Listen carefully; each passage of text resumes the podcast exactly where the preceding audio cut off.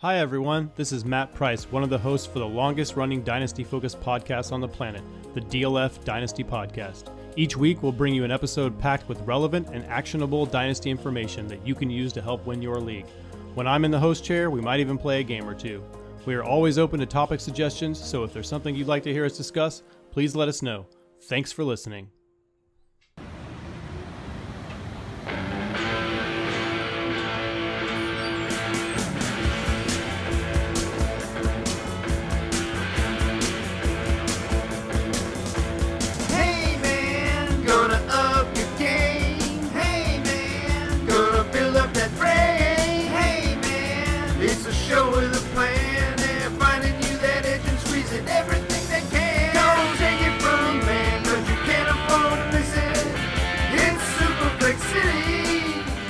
Now entering Superflex City population, all the QBs, all the Superflex content, and all of you Superflexers.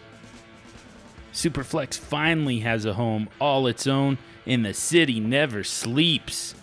Superflexperts, Super Flexible, the Superflex Super Show, and much, much more, all under one city skyline, means you never have to leave Superflex City. Every ounce of Superflex advice, theory, speculation, and strategy on the planet lives right here. Subscribe to the Superflex City podcast feed wherever you listen to podcasts and get access to the only fantasy football entity on earth that is committed entirely to Superflex. Let the Superflex Authority be your tour guide as you explore these city streets. Welcome to Superflex City.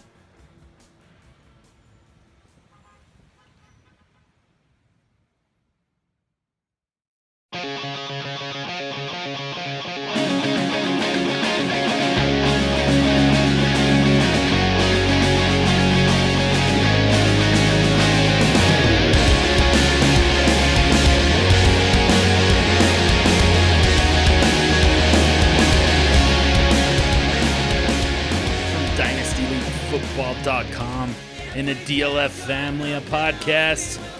Oh, it's me. It's me. It's that old SFD roaming the streets of Superflex City. And this is the Superflex Super Show. Here's my question to all of you, all of my super friends something I've been curious about. When you're looking at this is this is in season. Let's just talk in season real quick. And you you you're looking at your lineup, you've set your lineup, you're looking at your opponent's lineup. How do you break it down? How do you do the math? How do you project what's going to happen? How do you decide you know how do you how do you make your decisions on on lineup on lineup setting and i think that this might be different for a lot of different people. I had never i'll be honest i had never even considered this possibility. I, I guess it's just one of those things that i just I, I i do it a certain way and i just assumed that everybody probably does the same thing. Uh, but you know what? Like it's entirely possible that that you don't.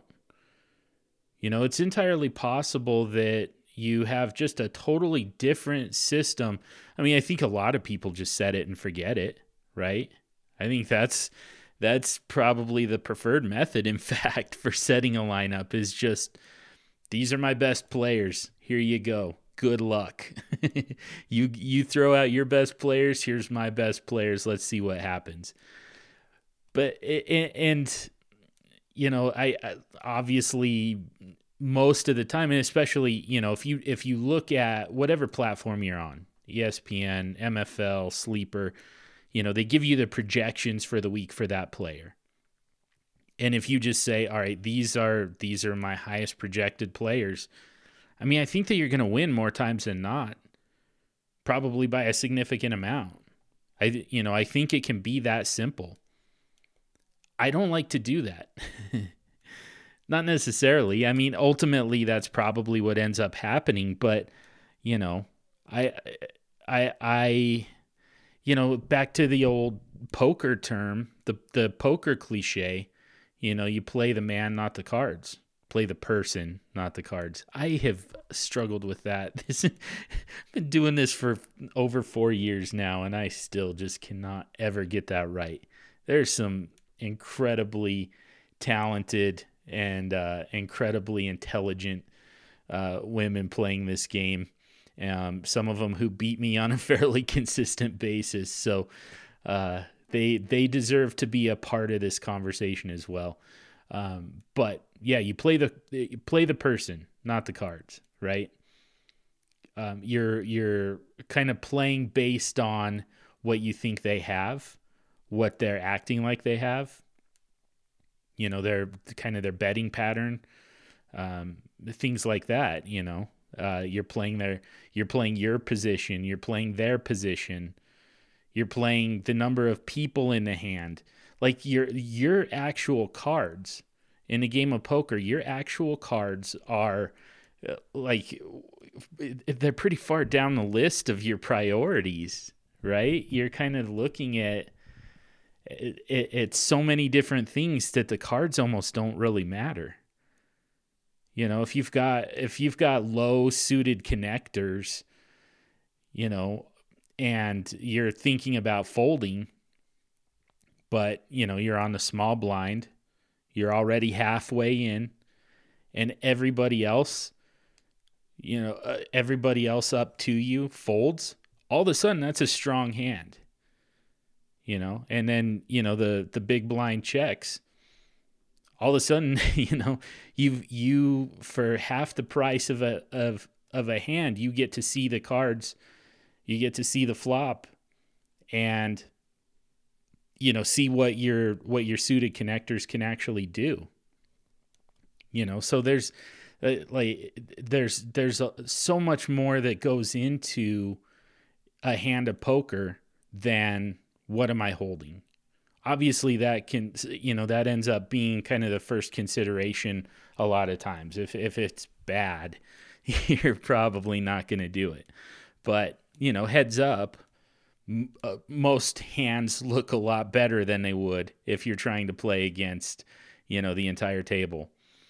Um it, it's it's to me it's kind of the same thing when we're talking about setting our lineups in fantasy football.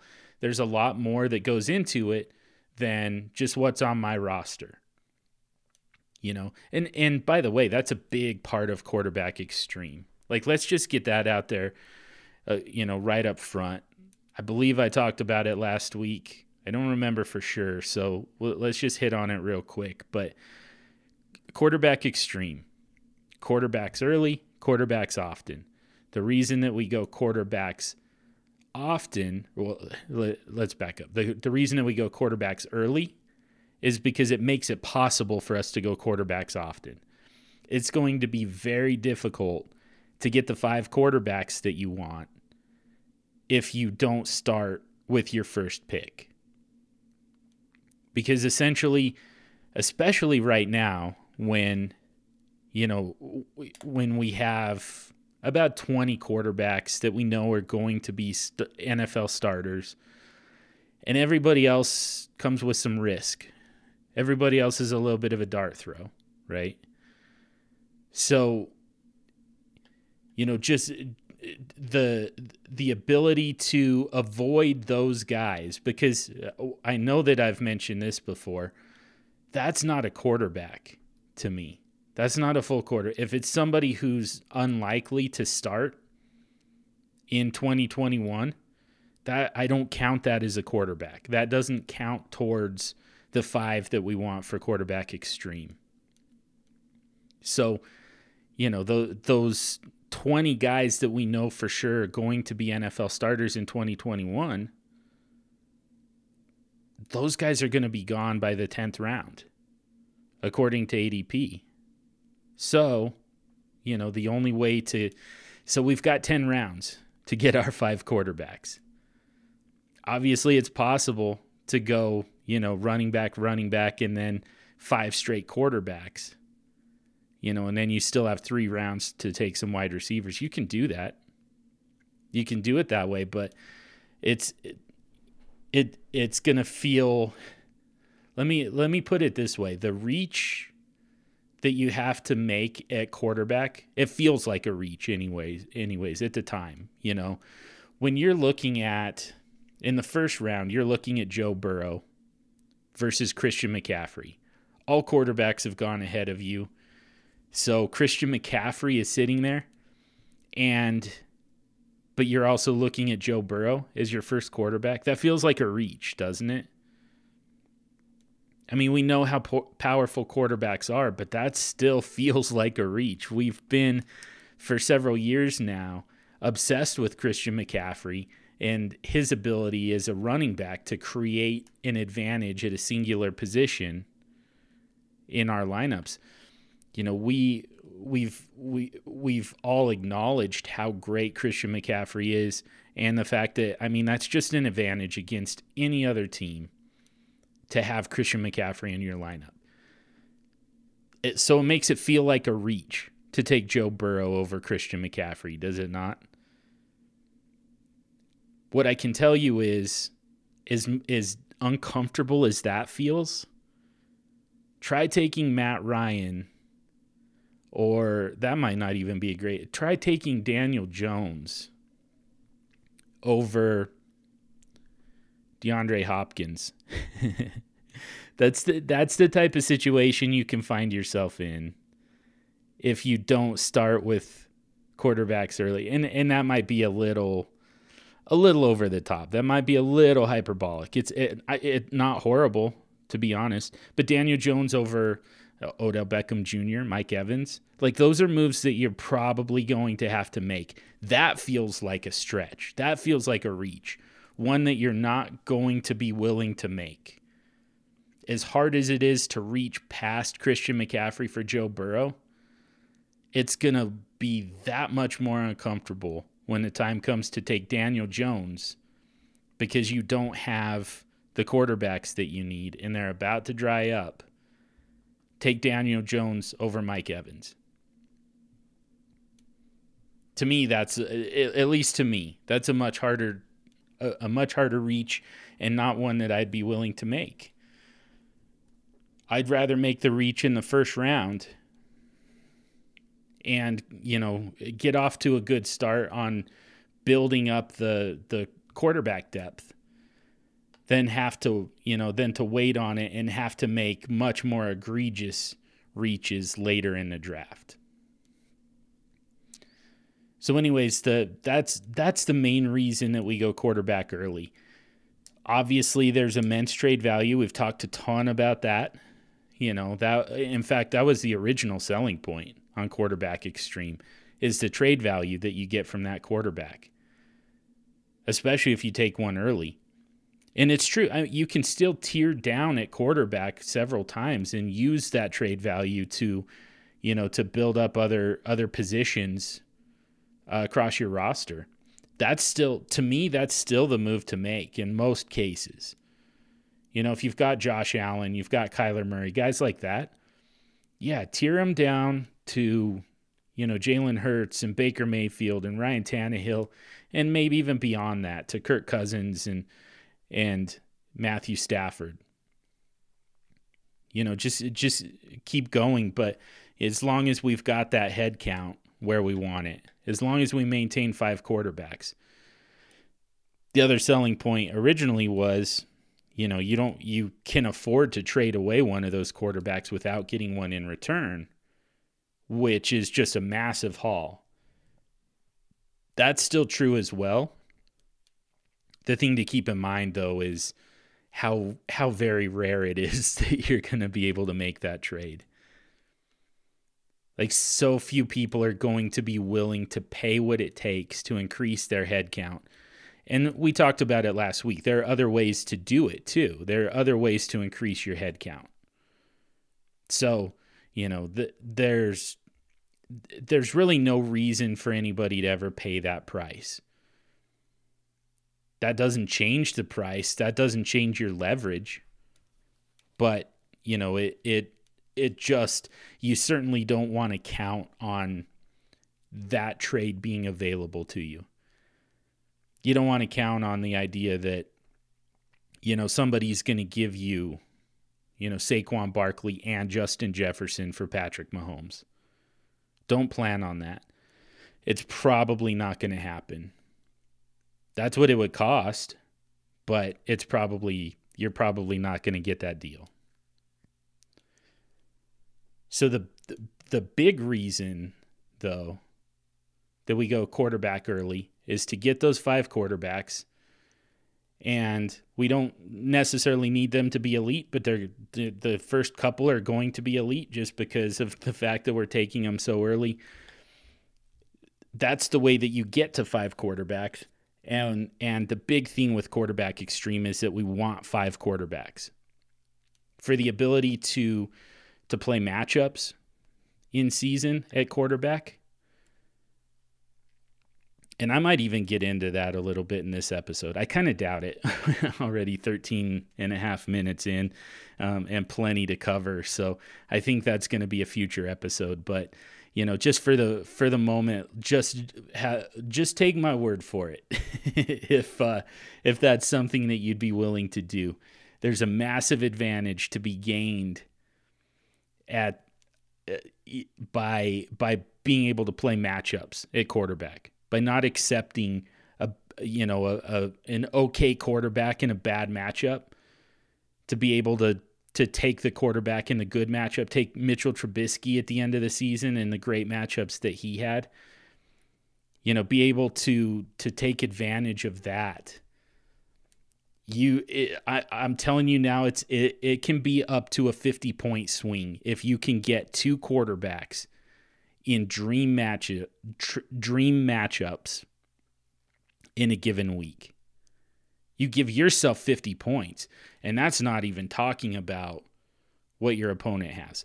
To me, this is this is the whole reason for quarterback extreme. This is the part that excites me about it is that having that ability to play matchups within your roster, stream within your roster, I don't even want to trade my quarterbacks at that point. I want the ability to I, I, I want to give myself that, you know, 30, 40, 50 point advantage every single week. But that brings me back to the original point about comparing the two lineups. You know, so so playing the other the other you know, playing the other team when I'm looking at my quarterbacks and I've got five of them, two of, you know, maybe one of them's on bye, so I'm down to four for the week. And two of them have tough matchups and two of them have prime matchups. I already I already know the power of that. That's pocket aces, right? But then I get to we get in in fantasy football, we get to see the other player's hand we're not just playing the person, we're playing their actual cards. We know what they're holding. And we look and see they've got one quarterback with a good matchup and one quarterback with a trash matchup. You know, we've got they've they've got Teddy Bridgewater going up against the LA Rams.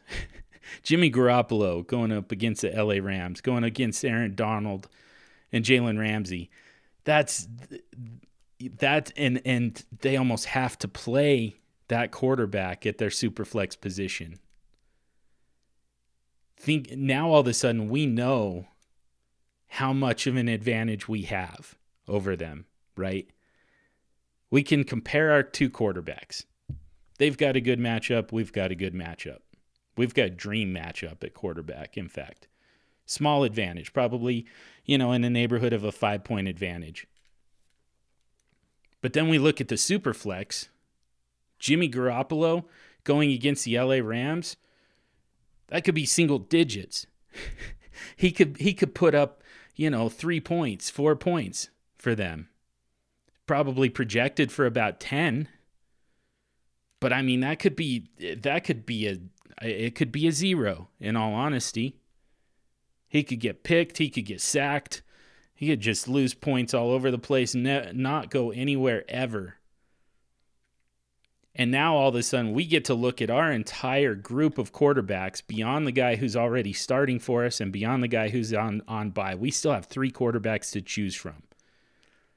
and say, do I go for the high upside and try and run the score up by 50 points just between quarterback and superflex?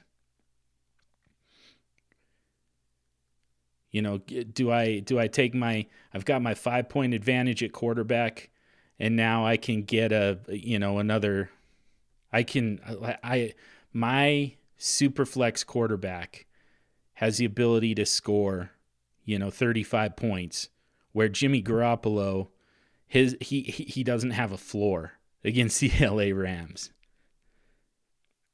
So I mean, yeah, 50 points is extreme, but we could be talking 40 points here if I take the quarterback with the highest upside.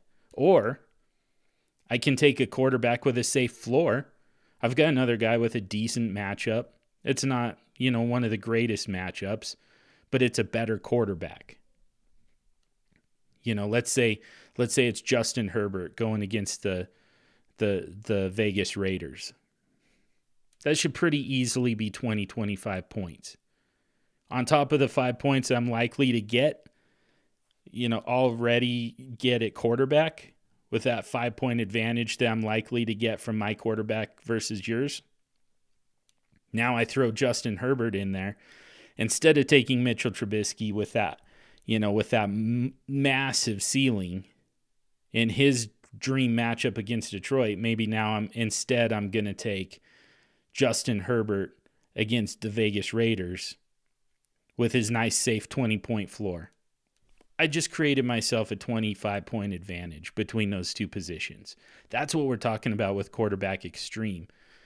But that's also kind of what we're talking about as far as comparing the two lineups. And I just I, I, I wonder if people do this, if people just just put those lineups next to each other and say quarterback versus quarterback, super flex versus super flex, running back one versus running back one, or maybe both running backs If you're starting two running backs, maybe you're saying, you know, my two running backs versus your two running backs, my two wide receivers versus your two wide receivers. I wonder if people are doing that when they're when they make their lineup decisions. And this is not meant to be rhetorical. I, I'm genuinely curious. I, I just I, I wonder what the calculus looks like when we're comparing those two lineups, when we're when we're making those lineup decisions because I think that there's there's even more advantage to be gained by again playing the the player, not the cards. And that kind of brings us into some questions I wanted to dive into a little bit. Uh, my man Kevin, my man Kevin, I'm not going to give you his full name. He DM'd me, so um, I've mentioned this before. If if it's if I get these questions in DM, rather than uh, my mentions, I'm gonna, you know, I'm gonna, I'm gonna keep you overall anonymous. I did want to shout out Kevin, but I'm not gonna say which Kevin it is, just in case he's trying to hide this from his league, this strategy session. Um, he doesn't want the league to know that he's that this is what he's plotting against them in this upcoming startup. So, so yeah, I'm not going to tell you who it is beyond that, but I did want to, you know, tip my cap to to him for giving me not one but two great questions involving quarterback extreme that I really wanted to dive into here. And uh, I'm gonna actually going to start with a second one first for you, Kevin, um, because it does kind of tie into, you know, the idea of comparing the two lineups. So his question was, you know, with a roster build of 28 roster spots you know, what does that look like? What should that roster build look like? And does it change with a tight end premium? So, you know, first of all, start with, you know, back to the Superflex flywheel. You know, the five quarterbacks, that's that's kind of the staple of QBX. And that's the part that gets all the attention. You know, that's the part that we talk about every single week we don't talk about the other positions nearly enough, to be honest, and and that's on me. Superflex, not a QB game. It's a QB driven game, but it's it's not a QB game. We need to be talking more about the other positions and how they relate to the quarterback position. So, but let's start there with your five quarterbacks. And let's say that you've got two spots for starting wide receivers. Here's let's let's let's call this lineup a, a quarterback, obviously a super flex, two running backs, two wide receivers, one tight end, and three flex. That's 10 starters. So the goal here is going to be we want to keep a quarterback, obviously, at the quarterback position at all times. We want to keep a quarterback at super flex at all times. Five quarterbacks easily is going to satisfy that. Like I said, more times than not, you're going to be able to play matchups. And to me, that's that's the big benefit of QBX. But just fundamentally, it's going to keep a quarterback at both of those two positions at all times. So now we need two running backs, two wide receivers, and a tight end. And then we've got three flex positions to fill. So let's move let's skip over running back just for a minute and get to wide receivers. We've got two starters. Wide receivers generally play they they stay fairly healthy for one thing. And it wide receiver is such an interesting position because you know, generally speaking, you're probably going to get eight wide receiver one weeks out of out of your out of your wide receiver, almost regardless of who it is. There's a there's a pool of about 35 players who averaged, you know, double digit points every single week. And you know, the reason that they got to that average, even though you're going to find zeros in their game logs, and for all of them, even DK Metcalf got goose egged at one point. Davante Adams is the only one who, and, and actually, Davante Adams even had a down game. Tyreek Hill had a couple down games. Like, none of them are going to be consistent wide receiver ones every single week. They're going to do it about half the time. And that's what brings their average up into those double digits. Is the fact that you know, eight games you get monsters, the other eight games you get duds. You never know for sure which it's going to be. So, you know, what you really want to do is set two wide receivers in your starting lineup at all times and just keep those same guys there unless they're injured or on bye. You really just want those same two wide receivers at all times because you don't know for sure, you know, if you're going to get that stud game or that dud game. So increase your odds of actually getting it right with those guys by just leaving them in at all times.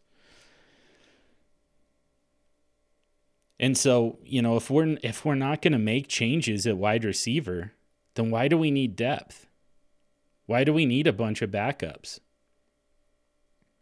You know, especially when we're going to be able to find some guys on waivers if we need them You know, there's there's gonna be the the Travis Fulghams and the Olamide Zaccheaus. Am I saying his name right? I seriously doubt it. But you know, a, a handful of guys like that. Tim Patrick, Tim Tim Patrick, one of my favorites now. Um, you know those those guys who are going to come off of waivers and fill in for you as needed. But you know, for the most part, uh, you're you're probably not going to be making changes at the wide receiver position. So so why why gather depth and act like you're actually going to make those changes? All you do by by tinkering with your lineup at the wide receiver position is increase the odds that the guy that you took to be your wide receiver one is going to give you a wide receiver one week from your bench. I know it feels dicey to do that because like I just said, you're you're going to get just as many dud games as stud games for most of these guys.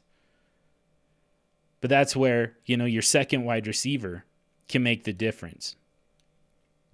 One of them has a, a down week, the other one has a has an up week. And they kind of cancel each other out. That's going to be what happens the most. The thing that happens the second most is they both blow up at the same time. And then the least likely scenario, but it's likely it, it's probably on average going to happen once or twice a season and it's probably going to sting is both of them have that down game at the same time. It'll happen sometimes. Ideally, we're able to make that up with our quarterbacks and possibly with our running backs, but either way, you know, n- nobody goes nobody goes undefeated in a fantasy season. I've never seen it anyways. I've never seen anybody run the table. I'm sure it's happened, but I'm uh, that's that's not my goal. My goal is to win enough to get to the playoffs and then you know when the playoffs roll around to be ready to to run the table for 4 weeks, 3 weeks. I'm not trying to run the table for the entire 16. I just want to win those last 3. So, you know, we we kind of accept some losses here and there. We accept that that's going to happen. And if your wide receivers both have a down week and it costs you a week, you know, you you you were you were going you were probably going to lose that one anyways. You know, you were going to lose some game somewhere anyways. So we want those two wide receivers who are going to start every single week. Give me two guys behind them a backup for each one of them, just on the off chance that they're both out for the week.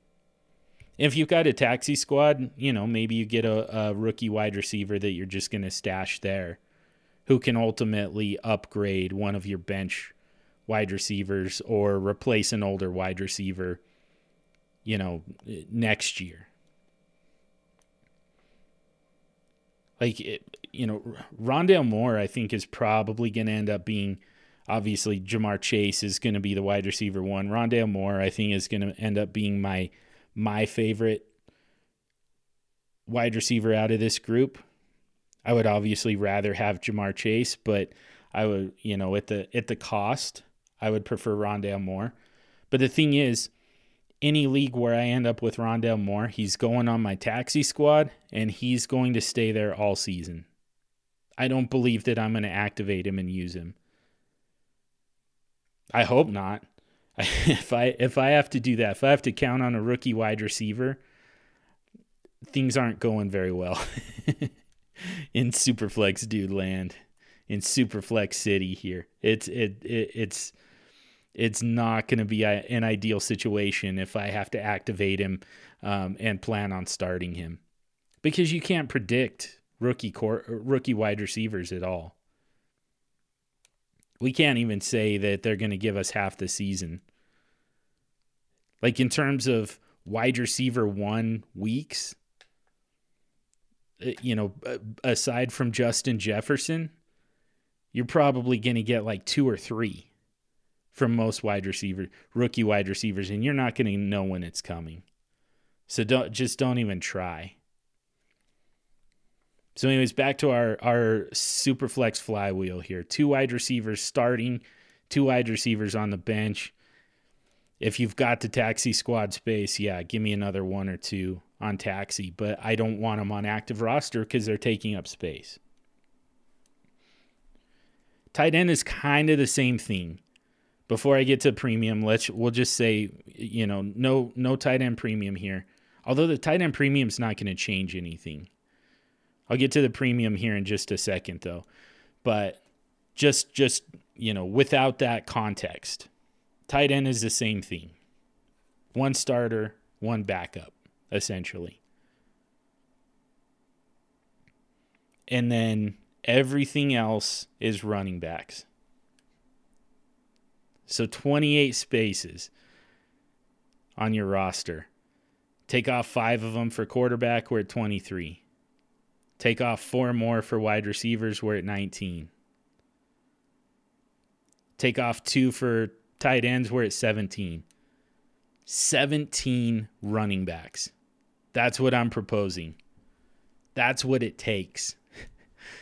That's what it takes to get through a season, and, and it does not matter what their names are.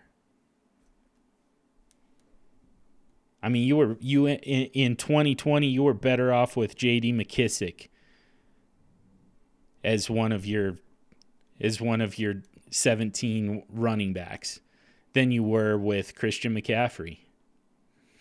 You know, that's I know it I I know it feels counterintuitive to have a bunch of them rather than just a, a couple of studs, but that's the that's just the nature of the running back position. They get injured, they get replaced.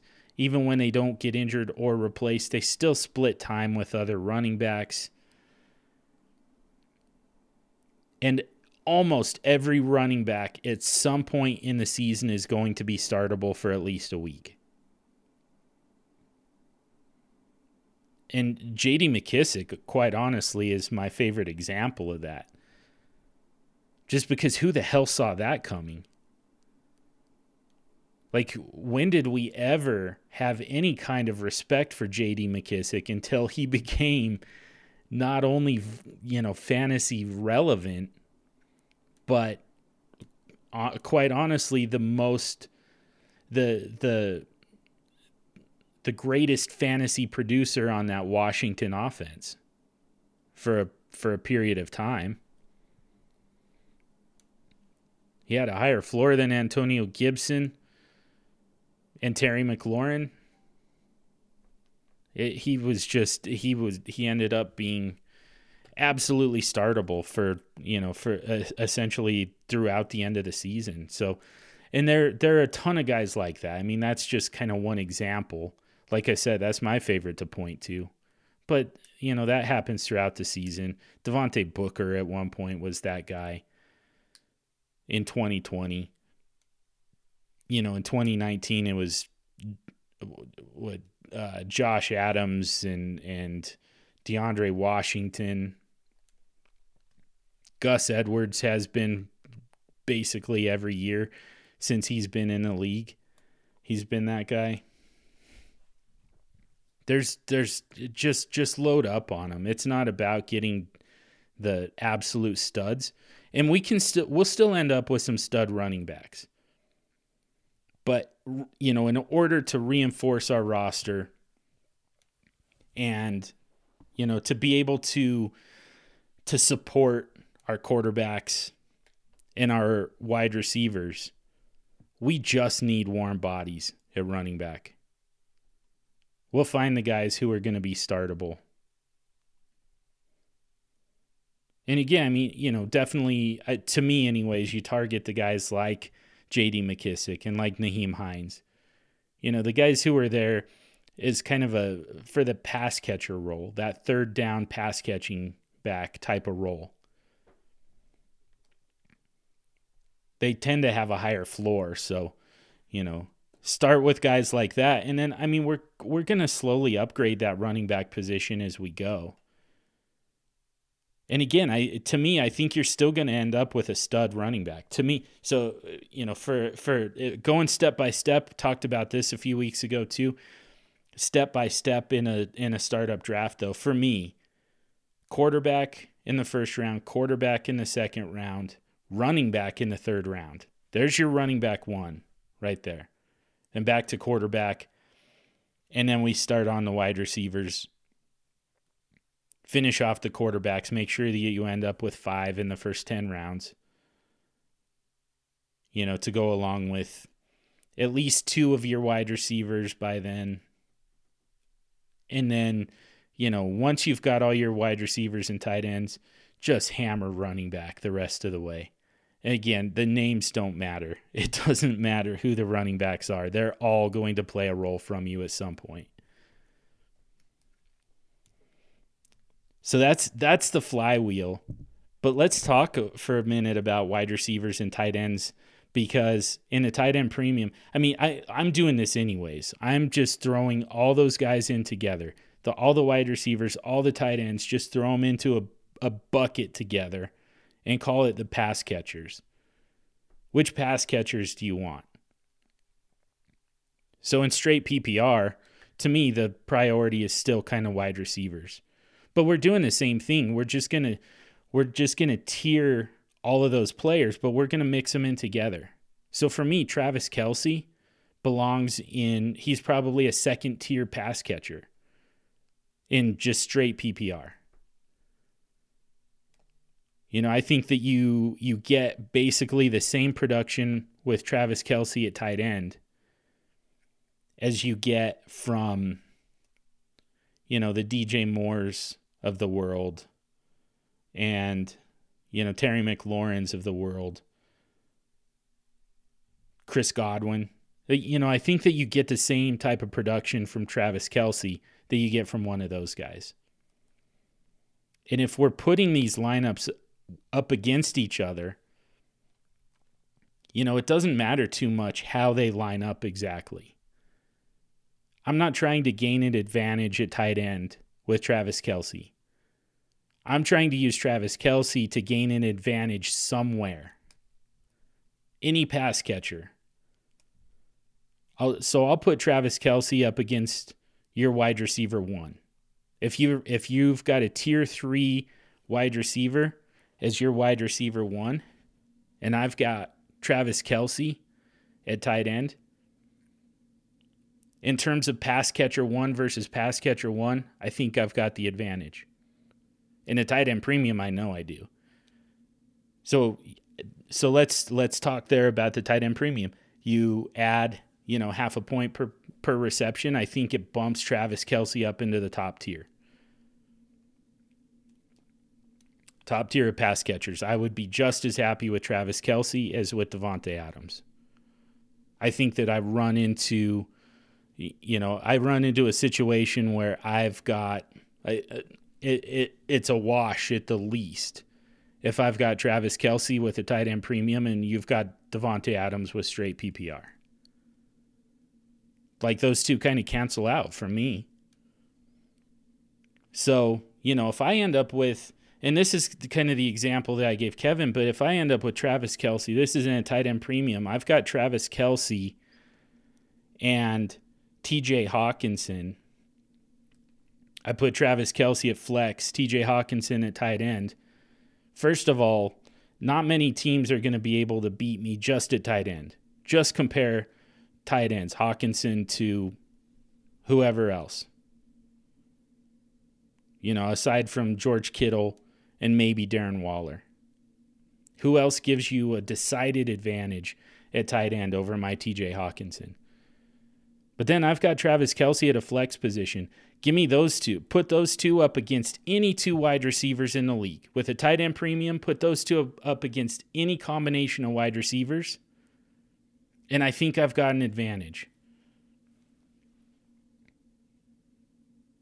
You know, you might be able to counterfeit that with with something like Davante Adams and AJ Brown. But it's not going to be a lot and I'm again, like it all comes back to quarterbacks. It all comes back to QBX. Because whatever whatever difference you're going to be able to create with those wide receivers against my two tight ends, I'm I already started off with a 25 point surplus at quarterback and superflex. So you're just trying to find you're just trying to find little margins little cracks where you can get some extra points to try and make up that 25 points. But I've I've sealed off the cracks essentially with Travis Kelce and TJ Hockenson. It almost doesn't matter who my wide receivers are. I'm still going to get, you know, 8 to 10 points from each of my wide receivers. And I'm probably going to be in that neighborhood from my running backs. And that's kind of in the worst case scenario you know? That's where I like to put my just just set put my lineup right up against yours and just kind of go through each position. Look at quarterback versus super quarterback versus quarterback, super flex versus super flex. Combine the two, quarterback plus super flex my quarterback and my super flex against your quarterback and your super flex. What does that look like? And then all of our pa- pass catchers. Let's talk about all of our pass catchers right up against each other. So I'm not trying to figure out how to overcome your advantage at wide receiver one. There's nothing I can do about the fact that you've got Davante Adams and I've got, you know, Tee Higgins. Like there's there's nothing that I'm gonna be able to do about that.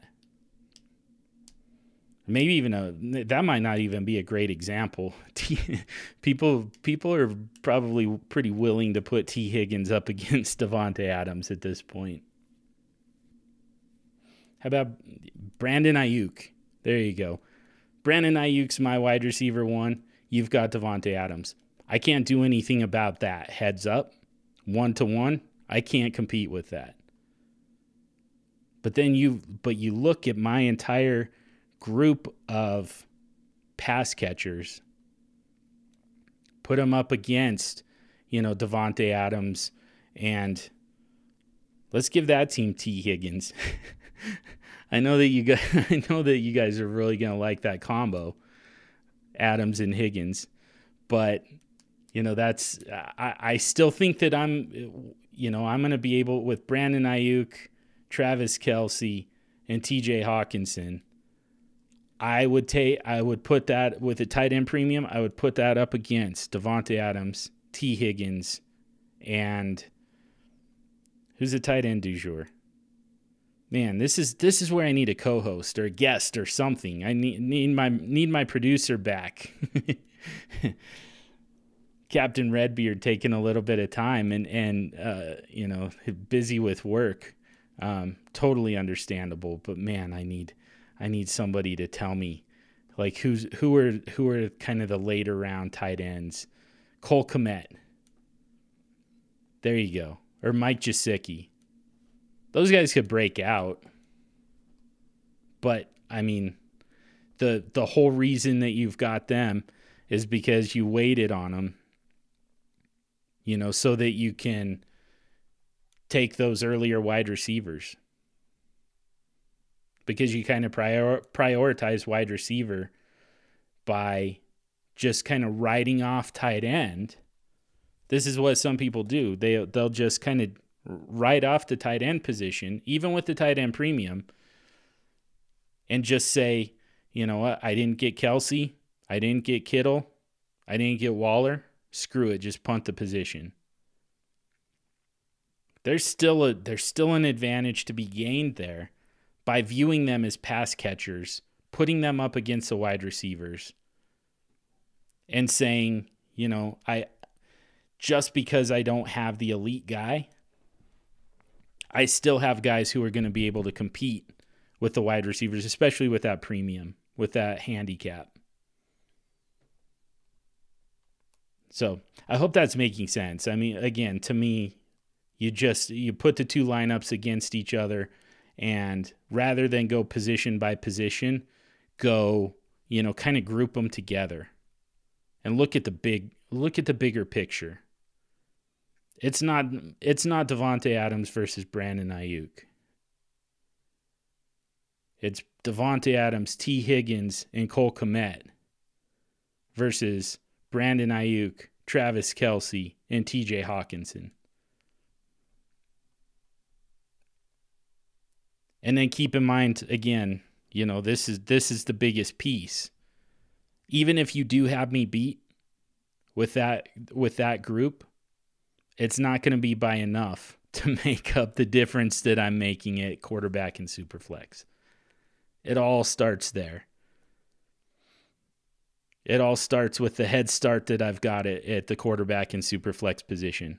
That's the whole reason for QBX. Um, running out of time, so I could over explain that forever. I could mansplain the hell out of that thing if I really wanted to. Um, but I want to get to Kevin's other other question, um, even though it's you know it's it's kind of off topic from uh, from everything in this episode so far, but still very important to me the, to me, this is it, it's a great question. It's something that I would love to sneak in here uh, right at the end of this episode, if at all possible. So let's just do it. So you've got an early pick in your startup. You've got your startup coming up, Superflex Dynasty. You've got an early pick. And it it looks like it's going to be an early uh, or it's going to be an active draft. You're going to have the opportunity to move back. Do you do it? Do you just stand in a pocket and take, you know, one of the top quarterbacks? You get Deshaun Watson or Justin Herbert or Kyler Murray, Josh Allen? Do you just stand there and get one of those guys? Or do you move back later in the first round and, you know, risk the possibility that, you know, nine quarterbacks, you you could move back from 102 to to 110 and risk the possibility of nine quarterbacks going ahead of you. And now you're stuck with, you know, quarterback 10 range is is, you know, Russell Wilson and Joe Burrow. And to me, you do it. I still think that the there's there's some truth, not fully. I think that the value over replacement gets oversimplified. The idea being that every single week, every single quarterback is going to score roughly the same. We know that that's not true, right? We know that there's a difference. We know that there's there's a, a very obvious reason that you know Josh Allen is going ahead of of Kirk Cousins. and it's not just their age. I know that that's like that ends up being part of it with some of these guys. But we know that there's an advantage to be gained at quarterback. But I do think that there's a tier of probably 11 or 12 quarterbacks that are all going to be close. They're not going to be identical, but they're going to be close. Actually, let's call it 11 quarterbacks because take Pat, Mahomes out of there. So uh, there is a caveat to this question. You know, if you've got 102 and the opportunity to move back to the end of the first round and gain a second round pick, like, yeah, to me, you do it. If you've got 101, I'm not moving. I'm standing in the pocket and I'm taking Pat Mahomes. Pat Mahomes changes this entire our entire structure, honestly, because Pat Mahomes is so damn consistent that you're you you you put him at QB and you only take him out for his bye week. Obviously if he gets hurt, you know, things change a little bit, but you know, you you're still other you know other the otherwise as long as he's healthy he's your qb1 and chances are he's going to deliver a qb1 week. So if you've got pat mahomes now all of a sudden you know you go from from five quarterbacks to four. Because those other three you're just streaming them at the super flex position. You only need one out of three so all of a sudden, I, I I don't know that you need five quarterbacks if you if Pat Mahomes is one of them. You can still do it, you and you probably should.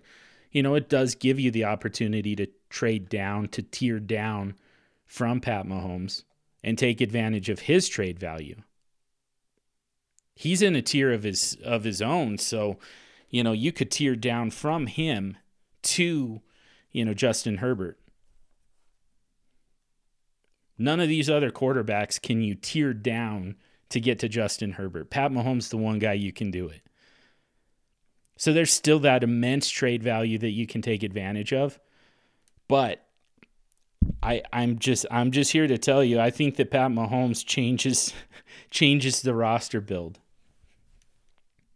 I don't think that you have to go for 5 if you've got Pat Mahomes. I think he locks down QB1 and everybody else is just in consideration for the super flex spot. So and and honestly that's that's a pretty big advantage, right? If we only need four quarterbacks and we've got one after one pick, I mean when it comes back to you, you're already in a position to take your your running back one, get your second quarterback. I mean basically each turn from there you're going to take a quarterback and another starter at a different position. So Pat Mahomes is Pat Mahomes is a different animal. it, he's he's a different breed altogether. But you know, from 102 on, yeah, I mean, to me, you move back because I you're still going to get a quarterback within the same tier. They're not necessarily going to score as much. They're, you know, Joe Burrow probably doesn't have the same ceiling as Josh Allen on a weekly basis. But the floor is just as good, if not better. I'd be just as happy with Joe Burrow. And you know what else is there's there's added benefit. There's kind of added there's an added advantage because Joe Burrow comes with information. Josh Allen doesn't. Josh Allen, you had to take him at 102 without any idea of how the rest of this first round was going to go. It's entirely possible that nobody else values quarterbacks and it's all running backs for the rest of the first round and maybe for a lot of the second round. They're going running backs and wide receivers, and they push they push Kyler Murray down to you at your second pick, late in the second round. Well, if you had known that, you would have went running back, right? I mean, I, w- I still wouldn't. I still I still I just I I don't care about whatever what anyone else does. I just put the blinders on and go QBX because I know that's what I have to do. That's what works for me. But for a lot of you, I think that you could you're, you're adapt you're, you're adaptable and you're able to make it work. You know, if if it's if there's a run on running backs early, I think that you would probably be happier with a running back, right? You would rather you you know, you would have liked to have taken Christian McCaffrey right there and then still got, you know, Kyler Murray or Deshaun Watson in the second round. If you had known that that's how the first two rounds were going to play out, that's what you would have felt better about. You would have rather had Christian McCaffrey and then whoever, whatever, you know, top tier quarterback gets pushed to you in the second round. But you didn't know that was going to happen. You just had to just close your eyes and, you know, just on blind faith, take your quarterback and assume that there wasn't going to be one in that same tier available when it gets back to you. But at 110, 110, 111, 112, where we get the, you know, the 10th or the 11th best quarterback available, now we also get information with it. We know how this league is going to value quarterbacks now. And so, you know, if if there was if we move back to 110, grab that second that extra second round pick in order to do it in the startup. Now we get to just sit back and watch what's what's the rest of this league going to do? Oh, there's a, a running back run. Nobody's going to value quarterbacks. Cool. I'll just I'll just push it to the second round. I've got two picks in the second round now. So I'll just grab my running back right along with the rest of you guys. You know, get the ninth best, eighth best running back. I you know, I'm still gonna end up with what Nick Chubb probably is my is my running back one. And then I'm up in a few picks, and most of that quarterback tier is still gonna be there. So now all of a sudden I've got I started off with Nick Chubb just going along with the you know, just just going with the flow of the draft. I end up with Nick Chubb and now Joe Burrow is my quarterback and I'm up in, you know, 7 picks.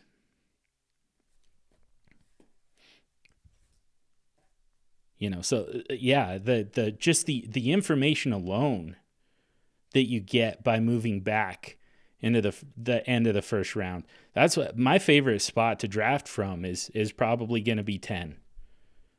I don't want to be right at the turn. It's a little too long for me to wait for back-to-back picks. But I I want as much information in the first round as I can possibly get. I want to know what everybody else is is going to do.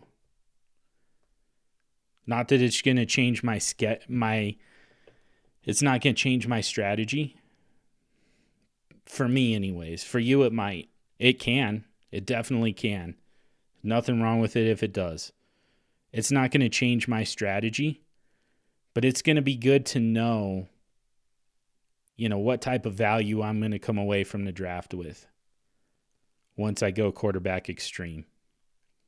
It's going to be nice to know, you know, where the where the holes are going to be. You know, where I can where I can pick up my quarterbacks. How aggressive do I need to be with the quarterbacks and where can I focus on the other positions to create those other those those advantages throughout my lineup. So again, I mean, it, it actually does just segue right back to what we talked about the entire episode, which is playing the other player, not your cards. I want that information. I want to know what everybody else is doing. So I can make my decisions based on what they're doing, not based on what I what I'm holding. So yeah, and the short answer is I would absolutely make that move. If I can trade back from 102 to 110, I mean obviously I'm not going to do it straight up just because of the value isn't you know the the value doesn't work. You've got to get something for that move back. But I mean between you and me, like I said, the just the the information that you get and the benefit of having that information. That's all the value I really need. I would rather be at 110 than 102. I'm not going to trade it straight up, but man, is it tempting just to be in a it to me it's a more enviable position and that's where I would rather be and I would almost just give up one 102 in its value just to get to 110 in its information. Let's wrap it up there for the week. A lot more to talk about still with quarterback extreme. It's going to be an ongoing conversation, and honestly, there's there's going to be a lot that still changes, um, a lot that uh, some some context is is going to get added uh, as NFL teams add starting quarterbacks. So this is this can be an ongoing discussion, but I love the questions. Keep them coming. Like it, it ends up being extremely important. I think a lot of people are are kind of curious. You know, how do you handle these these kind of specific isolated circumstances, you know? I think that it's that it's very useful. Um, and even if nobody else tackles it, but you run into it, it's worth talking about. So hit me up hit me up on, on Twitter at Superflex Dude. I use it. I mean, you can you can tag me, and uh, I'll know that this is meant to be something public that you're okay with the rest of the world uh, hearing and knowing that this is something that you're pondering. Um, we can discuss it there. We can, and then I'll still bring it here on the podcast. Uh, you can also uh, just DM me um, if you. I, I I totally get it if you're trying to hide from the rest of your league. I've been there. I've I've asked people for advice knowing full well that my league mates are going to see it. And it's not ideal. so so yeah, either way, I'm I'm I'm down to talk about it uh, whether it's in person, one on one, or here on the podcast. When it's that useful stuff though i'm i'm still going to bring it on the podcast and i really appreciate it. Thank you to kevin for those questions really super helpful stuff um, super interesting stuff as well. So um, at least i had fun talking about it. Maybe that's all that really matters. I, I hope that you got something out of it too. I just killed an hour out of my day. It freaking snowed really hard here in denver. Basically snowed in at my house. Not a whole lot to do other than like dishes and laundry and stuff. So the ability to to burn an hour talking about fantasy football is like gold for me. So I appreciate it. I appreciate you guys listening. I appreciate the question from you, Kevin. Uh, rate and review the show if you haven't already. Subscribe to the show if you haven't already. Uh, to the Super Show. Um, you can follow us on Twitter at Superflex Show. Even better though, like I said, just get at me individually at Superflex Dude. this episode is dedicated in loving memory to James the Brain Catullus. Thank you to Heart and Soul Radio for the music. Thank you to DLF for the platform. And above all else, thank you all for listening. And until next week, stay sexy and super flexy.